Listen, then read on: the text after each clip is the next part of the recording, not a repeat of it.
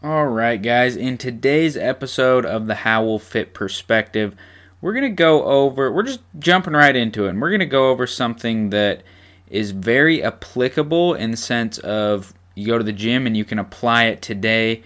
Like, I know in the past we've gone over how to design your own training program and different things that are applicable, but in the sense of when you're preparing for the gym. This is something that you can go and when you're in the gym or at home, wherever it may be, given our specific scenario right now, it's a little different, and a lot of people are exercising from home. So, wherever it is that you are exercising, you can take this information and apply it, and it should lead to greater results if you apply it in the right way. It's just a smarter way of doing things, and it's something that I definitely didn't realize when I first started. It's something that held me back for years, and it actually still holds me back when I don't listen to my own advice like I tend to do quite often, and that is training to failure or not training to failure, I guess, is, is my advice for you for most people. Now, what I mean by training to failure is for example, let's say you're doing some bicep curls. Training to failure is going until you cannot get another rep. You can't get the weight up. That is training to failure. And I know when I first got into things, that's just what you did. You go to the gym and you go until you can't do another rep. And I had that go hard or go home mentality that I think a lot of people tend to develop when they first get into exercise because it's kind of it's that way of thinking that more is always better, and that can get you because more is not always better. There's a lot of scenarios that more is actually worse, and this can be one of those. So, with that said, let's jump into why exactly training to failure isn't necessarily the best idea in most scenarios. So, first off, the research nowadays is actually showing that there's no clear benefit in training to complete failure, meaning that you can't do another rep, versus training three reps or so shy of failure. So, something we, we call reps in reserve, meaning three reps left in the tank. If you could do absolutely 10 reps, 100% maxed out, then you would stop at seven reps, and that would be three reps in reserve. So it's showing that doing those seven reps, leaving three in the tank compared to doing 10 all out until you 100% cannot do another rep, there's no benefit in doing that. And if anything, you are just generating more fatigue. Your joints are getting taxed, your central nervous system is getting beaten down, and that's probably going to affect your next training session. So, for example, say on Monday you do your leg day and you go all the way to failure on all of your exercises, you get a great workout. You probably, you know, did a lot of damage to the muscle to elicit muscle growth. But the problem there is maybe you your training program has you, you know, scheduled to have another leg workout on Wednesday or Thursday by the time Wednesday or Thursday rolls around, you're still going to be feeling that fatigue from Monday because the intensity was so high, it was so fatiguing that it's going to roll over into your next workout, affect your performance there, and it can just turn into this really bad cycle where you start to do pretty much the opposite of what you want to do, and your strength levels start to go down, your fatigue levels rise. So it really can turn into this bad process if you do go to failure too often and too much. Now, with that said, there is a time and a place for training to failure, or at least very close to failure. It's something that, you know, it's probably better for more advanced people. Obviously, if you're brand new to the gym, you don't need to train that close to failure in order to make progress. I would actually argue that training, you know, three to four reps in reserve is going to be more beneficial for you as a beginner in your specific scenario compared to training to failure very often. But with that said, this is kind of how I like to program things for myself and for my clients in order to maximize our results that we're not generating too much fatigue and it's not rolling over into our next workout and affecting our performance, and then everything just starts to go downhill. So, step one is to start out, say you just start this new exercise program. Week one, you want it to be three to four reps in reserve. So, you know, if you can do 10 reps, you're stopping at six to seven reps. You're leaving quite a few reps in the tank.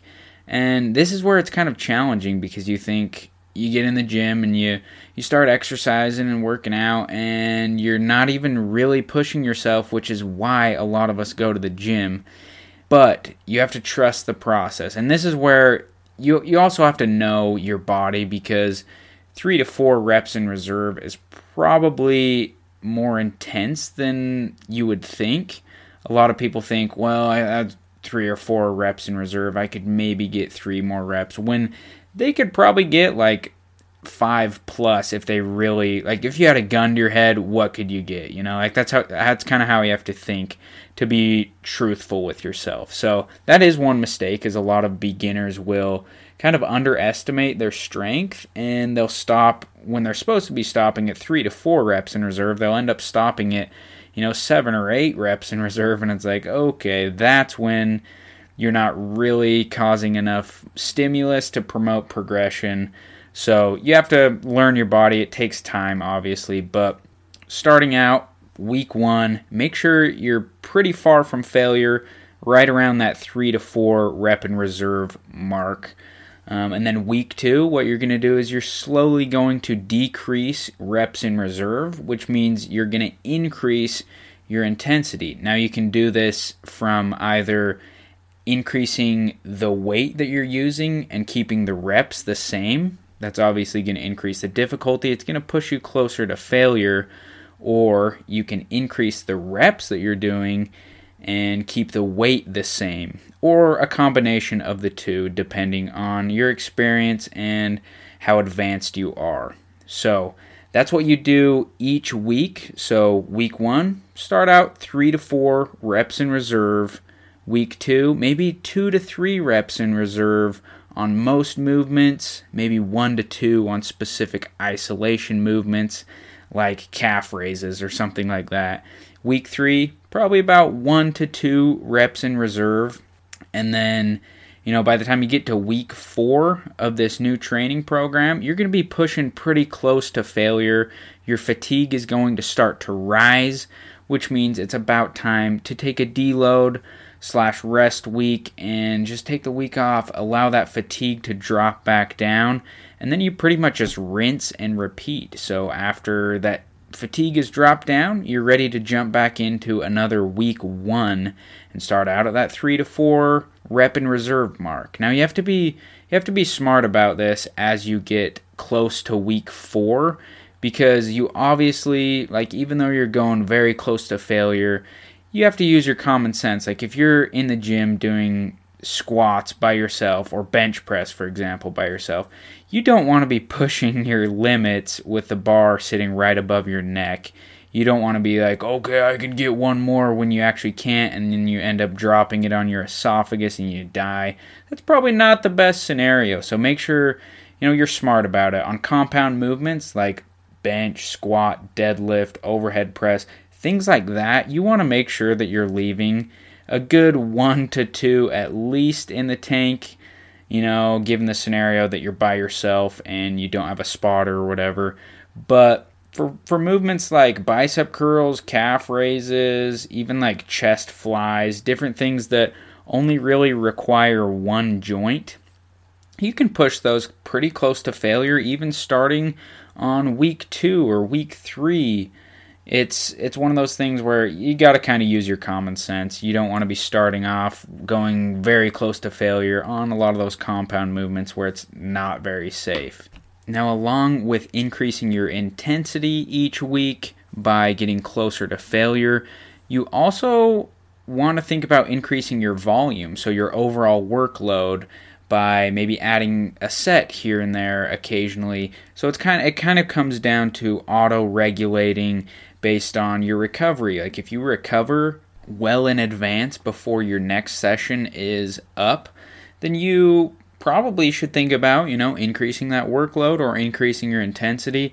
And this is what we call progressive overload, which is really it's the main driver of building muscle, which it's not all about just getting jacked, you know. Building muscle helps in fat loss too. It increases your metabolic rate and causes you to burn more calories and it gives you that defined or toned look that everyone is looking for rather than just a skinny look from doing a bunch of cardio and losing all of your body mass. It it's very important in fat loss as well. So it's something that we should all focus on building and retaining our strength levels and our muscle mass. Not meaning that you have to get jacked or anything, but these are the basic principles on how you can do that. So I hope this episode was helpful for you guys. If you guys have any specific questions on your scenario, say you want some advice on how close to failure you should be going when you're in the gym or anything of that sort, just shoot me a message on Instagram and I'm happy to have a little conversation with you about it and answer any questions that you have. So, my Instagram is at Howell underscore fit. Also, if you enjoyed this episode, okay, I promise I didn't just fart. That's just my squeaky chair you hear that? Yeah, that's not a fart. So if you ever hear that sound on this podcast, know that is Cade's chair, not Cade's bum. Anyways, if you enjoyed this episode, take a little screenshot, throw it up on your Instagram or Facebook story, wherever it is that people might see it and benefit from it. And if you tag me, I will be happy to reshare that. And I appreciate you guys very much for listening. We will talk to you next week.